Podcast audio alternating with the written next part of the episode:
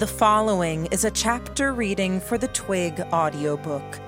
Please support the original author at twigserial.wordpress.com. Thank you.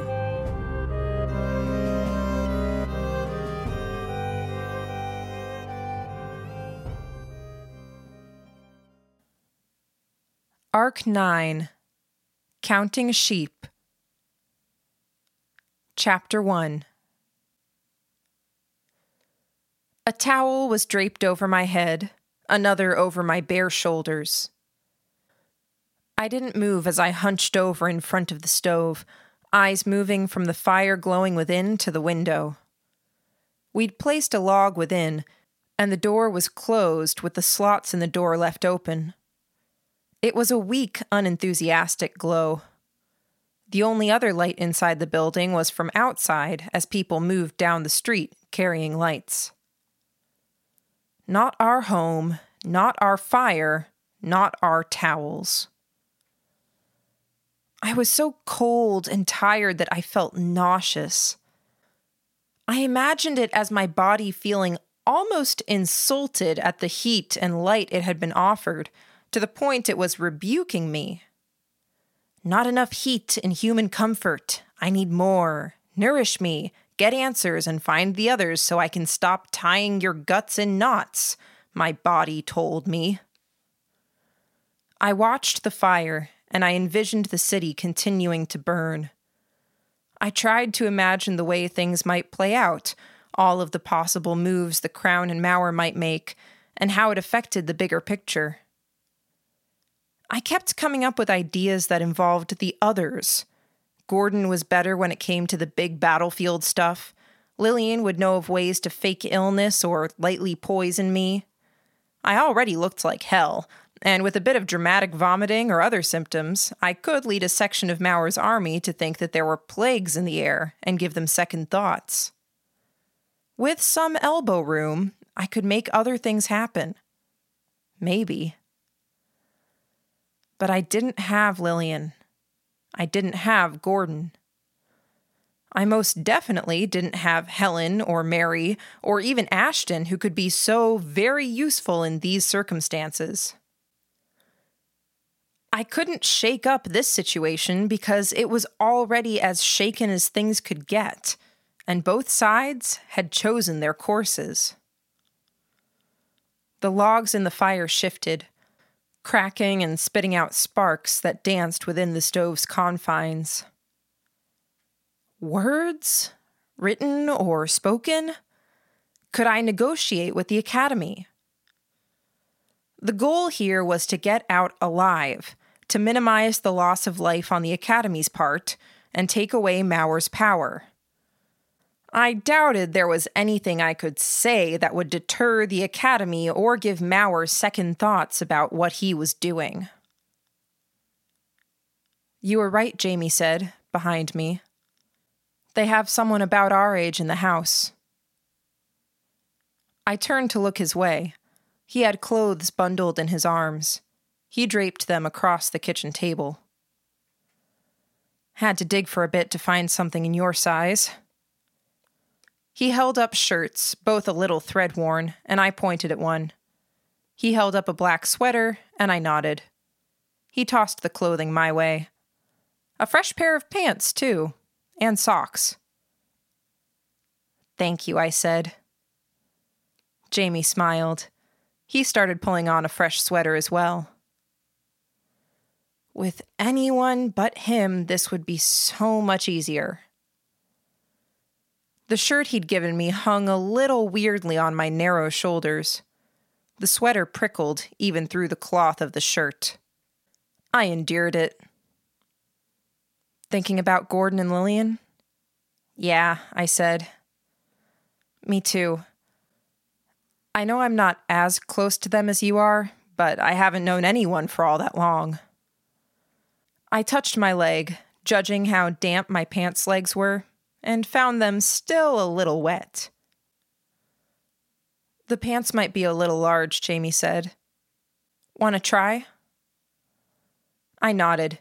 He threw the pants my way, and I caught them. I stayed sitting as I wiggled out of the damp pair and pulled the new pair on, briefly lifting my rear end up off the floor. I stood, one hand on the waistband, gauging how likely they were to fall down on me. Suspenders? You're thorough, I said. They'll need adjusting. They're fit for an adult. We took some food, firewood, and left a bit of a mess, so I left some money and a short note behind. I don't know if this place will even be standing, but it felt right. I nodded. Jamie was changing clothes too, now that I was set up. I looked away as he pulled his shirt off. He wasn't quite as abashed about it as old Jamie had been, though he turned partially away. Both sides are completely confident they'll destroy the other, I said, as much to myself as to Jamie. I'm pretty sure they're both right. I think the fight is going to be ugly, and it's going to be too costly with collateral damage above and beyond what both sides expect. That's a fair summary, he said. He turned my way, now pulling on a sweater that was a bit too big for him. His first attempt to find his glasses nearly knocked them from the table, making my heart jump. The last thing we damn well needed was for Jamie to be blind. You good? I asked, once he'd fixed his glasses. He ran fingers through his damp hair, getting it out of his face. He gave me a nod. I could hear gunshots in the distance. The battle was opening. The only way forward that I can see just yet is to upset the balance. Taking the wind out of Mauer's sails creates a risk, because it means the primordials might get loose, by accident or by deliberation. Jamie's body language changed in a very subtle way. He stared across the room at me. Are you testing me? he asked. Testing? We're in the middle of a war. Both sides are a danger to us. We're undermanned and overwhelmed, he said, still staring me down. I'm getting the distinct impression you left that statement unfinished because you're gauging if you can trust me. Ah, I said, I held my hands out toward the fire, letting them warm up. My bones hurt. That's not a yes or no, he said. He was still staring, his neck and body rigid. We need to upset the balance. Okay. Attacking Mauer means complications, all right. And what you leave unsaid, because you want to see how I say it, is that we could attack the crown and try to upset the balance in that direction. I stared into the fire. The stove could use another log, but I doubted we were going to be around for that long. He would have been slower about connecting the dots there. He, Jamie said, knew you well enough to see through what you were doing, even without connecting the dots. True, I said. I'm not him, Jamie said. I'm not Jamie. I know, I said. A moment passed. Sorry, I said. You want to attack the crown, Jamie said. I hesitated. I could remember when Jamie had walked into the meeting to discuss the Brechwell incident. He had been the sole member of the Lambs I hadn't been able to predict. I still couldn't predict him, even now. We might have mended fences and left the door open to improve things between us at the outset of this trip, but as far as trusting him, I wasn't sure. It was too easy to let my guard down to focus on the problem at hand and give him material he could pass on to Noble and Professor, giving them cause to end the lambs altogether. I ventured an answer. I'm almost certain it'll be easier to throw a wrench into the works where the Academy is concerned. We already tried setting Mauer on fire. He's on guard against anything else. He'll be watching because he knows we're around. Treason, Jamie said. Yes, I said. That's what they would call it. We can justify it by saying we have information the Academy doesn't, that they have more primordials than the Academy is aware of, that all of this is a trap. Maybe, he said. There are only so many times we can get called up in front of the metaphorical firing squad before they start wondering why they aren't pulling the trigger. What you're talking about, it's still treason. Treason you think is justified given the situation, treason you think you might be able to argue was defensible. I stared at him. Here, as in so many other things, he insisted on making things difficult. He wasn't giving me anything, even as he took a hard line. He wanted me to give him an answer, knowing that whatever I picked, I could be screwed. Say no, and I was abandoning a path, committing us to a harder, more dangerous road because I was agreeing to play things by the books so long as I worked with him. Say yes, and I was putting myself and the lambs at abject risk. Do you belong to them in a way that none of the other lambs do? Yes, I said. I'm advocating treason here. If we give the Crown reason to hesitate or pull back its forces, we either create an opportunity to communicate with them we create an opportunity to direct the flow of events, or we put Mauer off his game, or all three. And if I say no, that I'm not willing to take the risk, Jamie asked me. You said once that it was easier to think of ideas when you knew the boundaries you were working within. He wrote that quote down. What if I draw the line in the sand here and tell you that you have to think of something else? More gunshots sounded in the distance. I heard an explosion. My mind whirled. More noise. Frustration, black anger, pain in the midst of that noise. Are you thinking, Sy? Jamie asked me. Always, I said. The calm of my voice was at odds with my thoughts. Are you thinking of what you'd do if I say no? Strategies, plans? Or are you trying to think of ways to manipulate me? I put my hands in my pockets, then sighed. The admission was a hard one. I can't manipulate you. He nodded at that. I'm trying to decide if you're pushing on this point because you really want to say no, or if you want me to put my neck on the chopping block, admit outright that I want to commit treason, and let you decide my fate. You think I'm manipulating you? I'm 50 50 on the possibility, I said. I bent down to pick up my coat from the stool by the fire and pulled it on.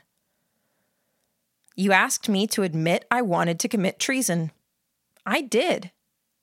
Maybe now you're asking me to fight for that course of action. That's ugly, he said. Is it untrue? He didn't break eye contact.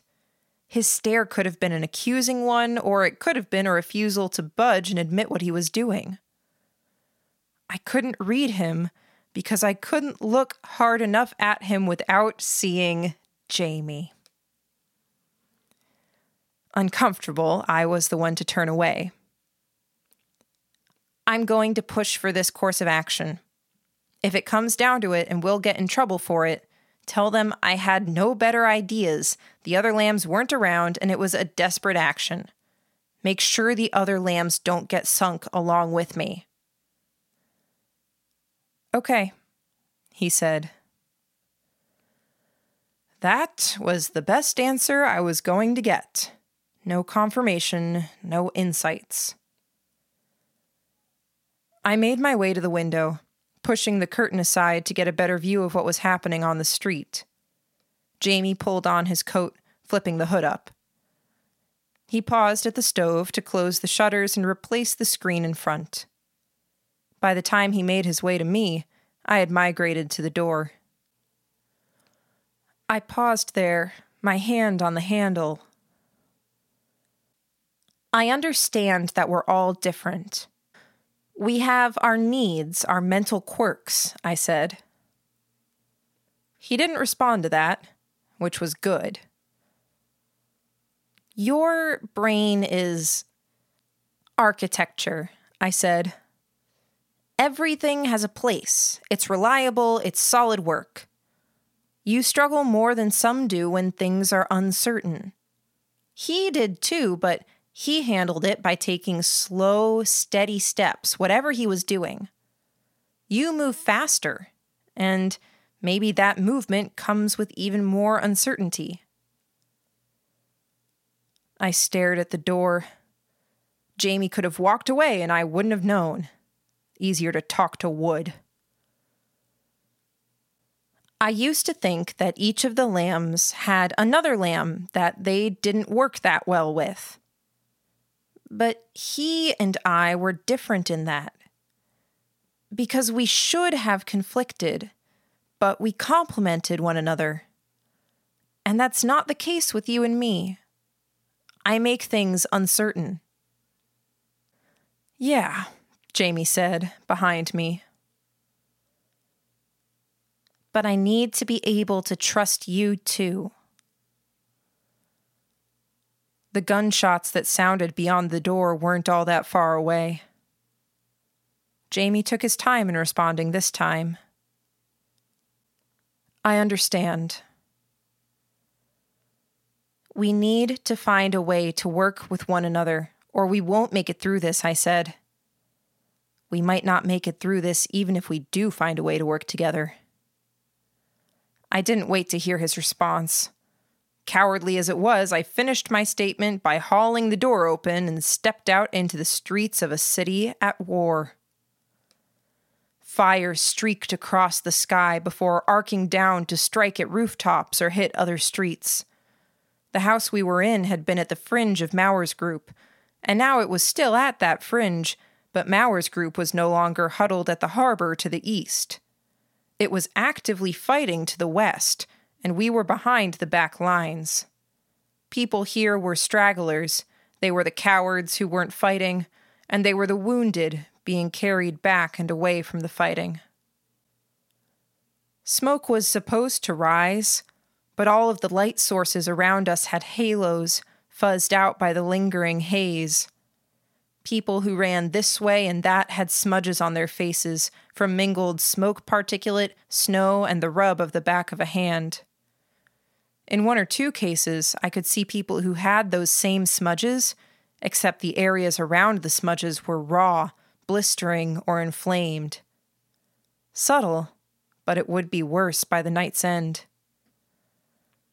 As I was about to cross the street, a bullet struck a puddle in the middle of the street, sending ice fragments spraying, the bullet or the bullet fragments ricocheting off toward the harbor.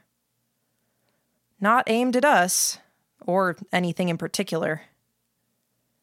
I gestured, then bolted, running diagonally across the street, with Jamie so close behind me he could have stepped on my heels. The closer we got, the greater the ambient danger was. All it took was one stupid stray bullet, inhaling the wrong cloud of thick smoke that hung close to the ground, or an unlucky artillery shot.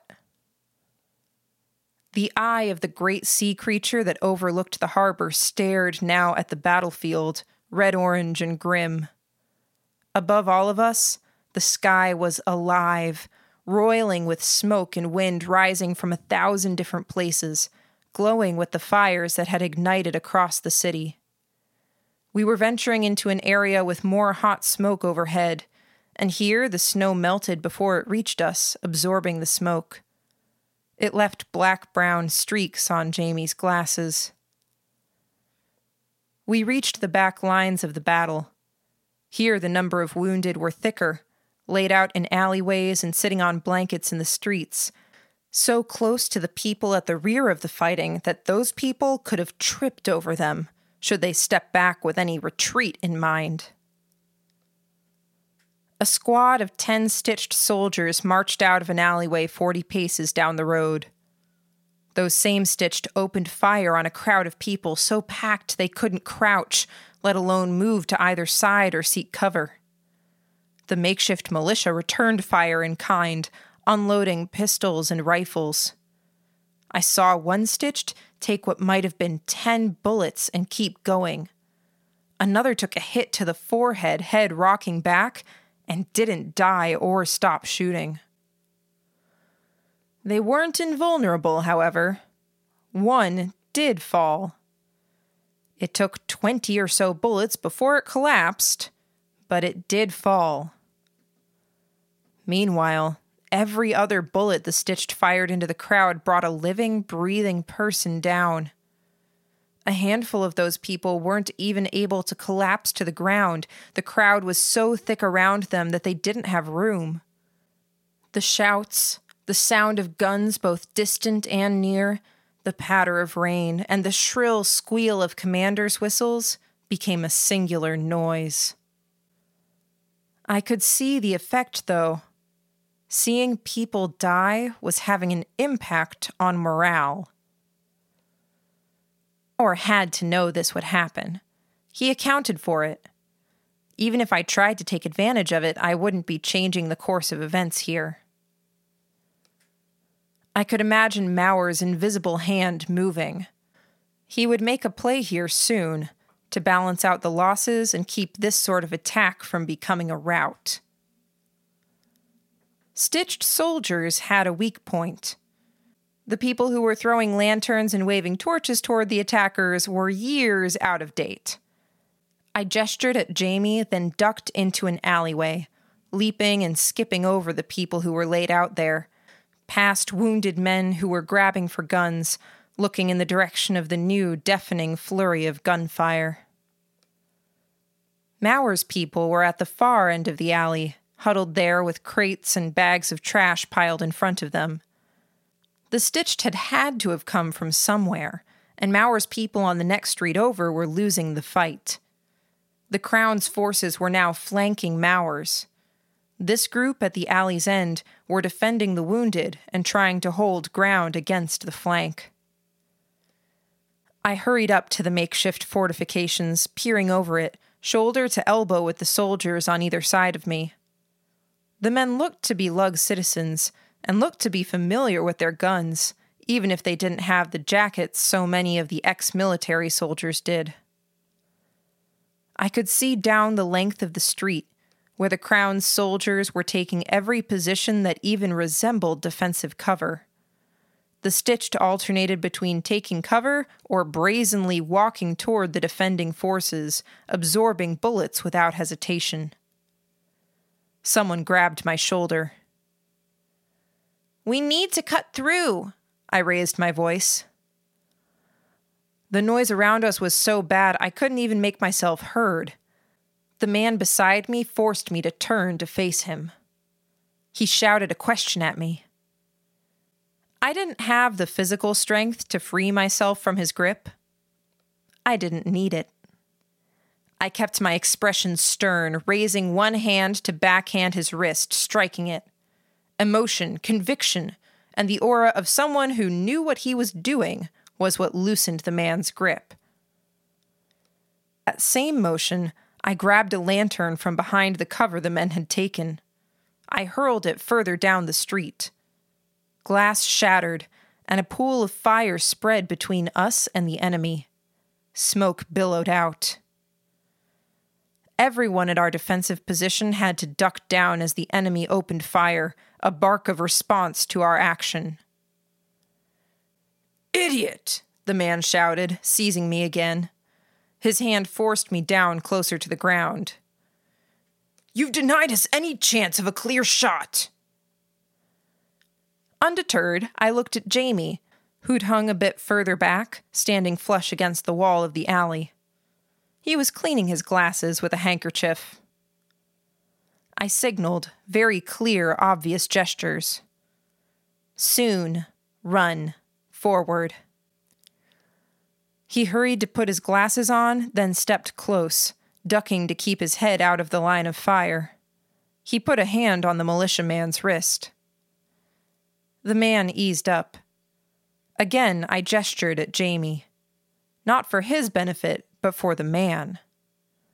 Conveying that we had a plan, that we knew what we were doing better than he did. Jamie's nod seemed to cinch the deal. He gestured back at me. Soldier, four, attack, wait, four, attack, wait. Us, go. I tried to listen for what he was talking about. The gunfire so close to my ears made it so hard to hear. If the Wyvern formula was at full strength, I might have been okay with processing it all. It wasn't, and I wasn't. The listening was hard. They weren't firing like the regimental squads of old had, all firing in the same burst, then reloading as a unit. There was an ebb and flow, though.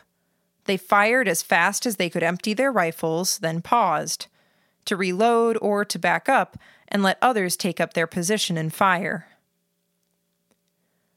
The Wyvern formula wasn't at full strength, but it wasn't absent either. My mind shifted gears. I could focus on the noise, envision the soldiers on the far end of the street, 90 or so paces away. I wouldn't be acting to take advantage of a moment when they weren't shooting at all, but I could take advantage of a moment when they were shooting less. I gestured to Jamie, my body tensing. He nodded. I moved a fraction after the worst of the barrage was unleashed so fast that I momentarily worried I'd be flinging myself headlong into that same barrage. Over the cover the soldiers had positioned at the end of the alley, up the street, moving along the edge at the base of one building, keeping to where the smoke and fire from the lantern masked our movements. We were exposed to potential enemy fire throughout. We were exposed to the enemy's eye for only a moment as we moved beyond where I'd thrown the lantern, and then turned a sharp corner, circling around the building, to the back of the alley the stitched had come from. There were two men and ten stitched within. My hand flew out behind me, gesturing. In that same moment, I shifted how I ran, stumbling, staggering. Help him! Jamie shrieked the cry ragged and desperate. Not as convincing as I might have been had the roles been reversed, but it wasn't that bad either.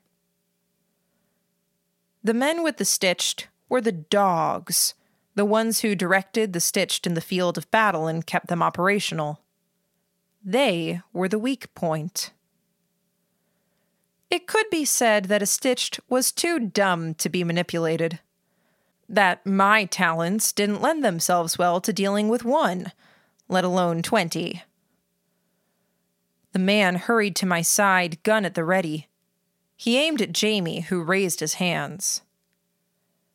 Paranoid, worried about the local forces using children to deliver a surprise attack, which they probably would. I writhed on the ground, gasping for breath, hands on my stomach. Crouching beside me, the soldier took hold of my arm, forcing me to flip over. He was, as one who tended to the stitched, at least somewhat qualified in field medicine. The one at the far end of the alley peeked out in the direction of the fighting, keeping only one eye on the situation here. I reached for my would be savior, who was still trying to puzzle out what was the matter. Then I brought my armpit down on his rifle, my heels pressing down against the ground as I forced all of my body weight down on it. It brought the weapon down and away from Jamie while pulling the soldier down toward me. My free hand went to his waist, failed to grab the pistol there, but found a knife. almost as good. The man froze as I put the blade to his throat. I looked up at the situation with Jamie and the other soldier and saw the man doubled over. A knife stuck out of his gun arm. He looked as though he might give the order for the stitched in the alleyway to come after us. Then he saw the knife at his buddy's throat and froze. Jamie hurried to my side, bent down, and took the pistol I'd failed to grab. I extricated myself from the man who had tried to help me, reached to his collar, and found a cord. I pulled the cord free and tugged the object on the end free where it snagged on his jacket. A commander's whistle. I rubbed it on my pants leg. I blew twice, sharp, and the stitched in the alleyway turned to look at me. Jamie said something, but the noise around us was deafening. He extended his free hand, signaling. A flash of palm, a flash of palm, then hand out, extended for a long moment. I blew. Tweet, tweet, tweet. The stitched in the alley shuffled, uncomfortable, some standing at attention. The noise of the fighting beyond took on a different tone. The order to retreat had been given. The stitched that were mowing through the crowd were now turning tail. Different squads would have different signals, and for most orders, the Stitched would look for their commander. They wouldn't recognize a pair of young teenaged boys as such. If it was that easy to throw them for a loop, then every army would pack whistles. But they were listening for an order from here at least. I could help turn the tide here. Other opportunities could be created. Jamie held the distant soldier at gunpoint and divested him of his rifle, pistol, and knife. He handed me the pistol. Once we both had guns, it was easy enough to make the two stitched overseers retreat to the other end of the alley, further from the people they'd been attacking. They turned and ran out into the street we'd approached from, toward their friendly forces. We let them. Once they were gone, I turned my attention to a window. Lugh didn't have high security. I opened the latch in a matter of a minute, let myself in, and we made our way through, out into the next alleyway, deeper into the midst of Crown forces. We were just in time for Mauer's plague men to make their move. Unfortunate.